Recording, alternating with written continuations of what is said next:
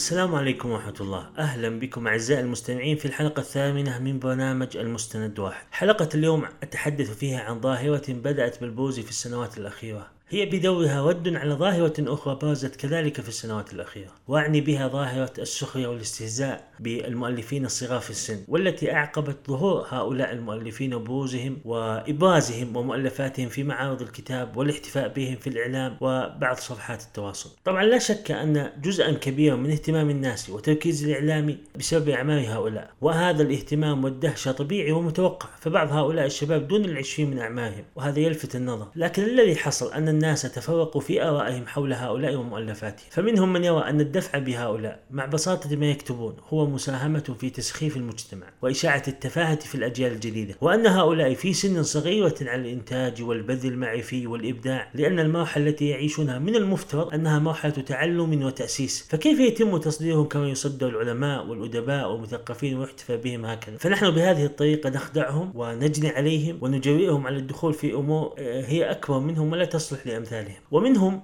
أي من هؤلاء المعترضين من تجاوز في النقد إلى السخرية الشديدة والجارحة بهؤلاء. وهذا للأسف سمة مشتهرة في مواقع التواصل وتويتر بالذات ويأخذ طابع النكتة الشعبية رخيصة أكثر من كونه رأيا. وكثير ممن سخر بهؤلاء الأولاد بهذه الطريقة الظالمة إنما يتخذ السخرية والنكتة نهجا في مواقع التواصل على أي شيء يعني هو موجود وأوقف حسابه لهذا الأمر فقط ينتظر الحدث ليسخر منه لا أكثر. لا يهم أكان سياسيا أو رياضيا أو ثقافيا لا يهمه. وهؤلاء لا يستحقون الرد مطلقا لأن مشكلتهم أعظم بكثير من مجرد السخرية ببضعة مؤلفين شباب. ومن المتابعين من يرى عكس ذلك تماما ولن أطيل في تفصيل رأيهم فبالضد تتميز الأشياء. لكن على أي حال يقولون باختصار هم تعبوا وألفوا واجتهدوا فمن حقهم أن يتاح لهم الفرصة ويحتفى بهم ويشجعون حالهم حال المؤلفين الآخرين. إلى آخر هذا الكلام. أثناء تحضيري لهذه الحلقة قرأت لأنيس منصور في كتابه في صالون عقاد كانت لنا أيام آه، نقلا عن الأديب المعروف عباس عقاد أنه يقول عن سبب كتابته لبعض مؤلفاته إنه أراد أن يعرف حدود قدرته العقلية. فهو يرى أن الكتابة والنشر وسيلة من وسائل معرفة الشخص لقدرته وتقييمه لها كما يقول أحد الأدباء لا بد من أن يكون هناك أناس آخرون نعرف بهم أبعادنا طولا وعرضا وعمقا. إذا أعزائي المستمعين وأخوات المستمعات إذا تعاملنا مع النشر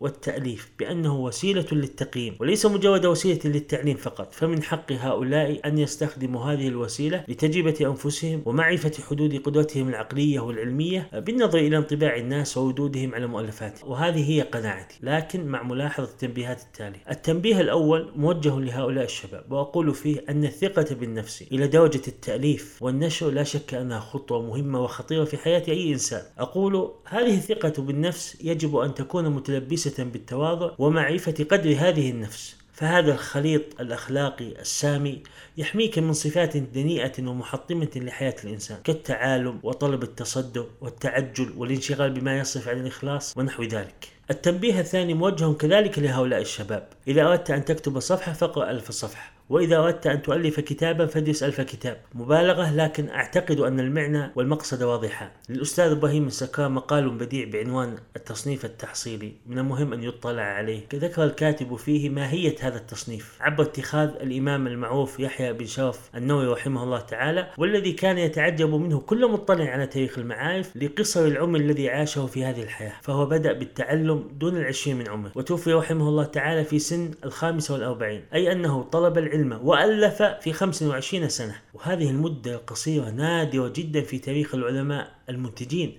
إذا علمت أن مؤلفاته بلغت أربعين مؤلفا أحد هذه المؤلفات وهو المجموع الذي لم يكمله بلغت مجلداته 24 مجلدا. وهذه المؤلفات ليست مؤلفات كما يقولون سلقها الواحد سلق. لا هذه المؤلفات صارت مرجعا في علوم تخصصية حساسة بحتة كالحديث والفقه واللغة العربية كما ذكر الكاتب. والسبب في ذلك أن الإمام النووي كان يجعل بين قوسين تصنيفه تحصيلا وتحصيله تصنيفا. وهذا التفسير البارع نقله الكاتب عن أحد العلماء ثم لخص معناه بقوله التأليف بهدف التعلم أي أن الكاتب يؤلف لتعليم نفسه أولا وأن القارئ يطلع على ما كتبت فيقتنع تماما أن المؤلف تعب وتعلم ويعرف طريقه جيدا ثم أنتج وألف ولما يزل في طريق العلم وأن ما ألفه وكتبه هو نابع من معاناة التعلم والتأمل. وهذا النهج أخي الشاب وأختي الشابة في احترام لذاتك واحترام للقراء أما أن يؤلف أحدهم كتابا دون أدنى اطلاع أو دراسة أو قراءة وإنما فقط لأنه كان يكتب في الإنترنت منذ سنوات. هذا سخرية بالناس ومضيع لأوقاتهم. الكتابة مجرد أداة قد تعرض عبرها جهلك بأسلوب مميز وإتقان مهارة الكتابة قد ينتج مبدعا للتذوق الأدبي في أدنى درجات الإبداع لكن لا ينتج معلما ولا متخصصا ولا باحثا ولا أديبا. أما التنبيه الثاني فهو موجه للمعترضين على هؤلاء. أقول فيه يقول الله عز وجل فأما الزبد فيذهب جفاء وأما ما ينفع الناس فيمكث في الأرض كذلك يضرب الله الأمثال. لندع الفرصة لهؤلاء الشباب. ما داموا لم يتجاوزوا الحدود الشرعية والأخلاقية وما دامت وسائل النصح والتعليق في متناول اليد وما دمنا نتيقن تماما أن ما كتبوه يتدفق حبه في عوالم الحلال والمباح الواسعة فهذا حق لهم. والحكم على ما نشروه تفعله الأيام. فإما أن يكون متقنا فيبقى وإما أن يكون تافها فينسى.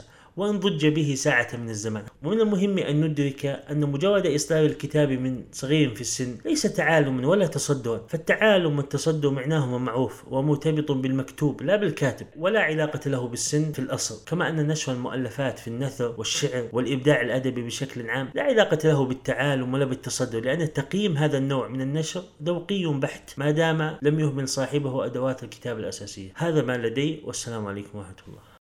أخي المستمع أختي المستمعة إذا نالت الحلقة والبودكاست على إعجابكما أرجو تقييم البرنامج في صفحته والتفضل بالتعليق ونشره في مواقع التواصل الاجتماعي وفي الواتس والحديث عنه والمراسلة تكون على الإيميل ana 9 non at gmail.com والسلام عليكم ورحمة الله.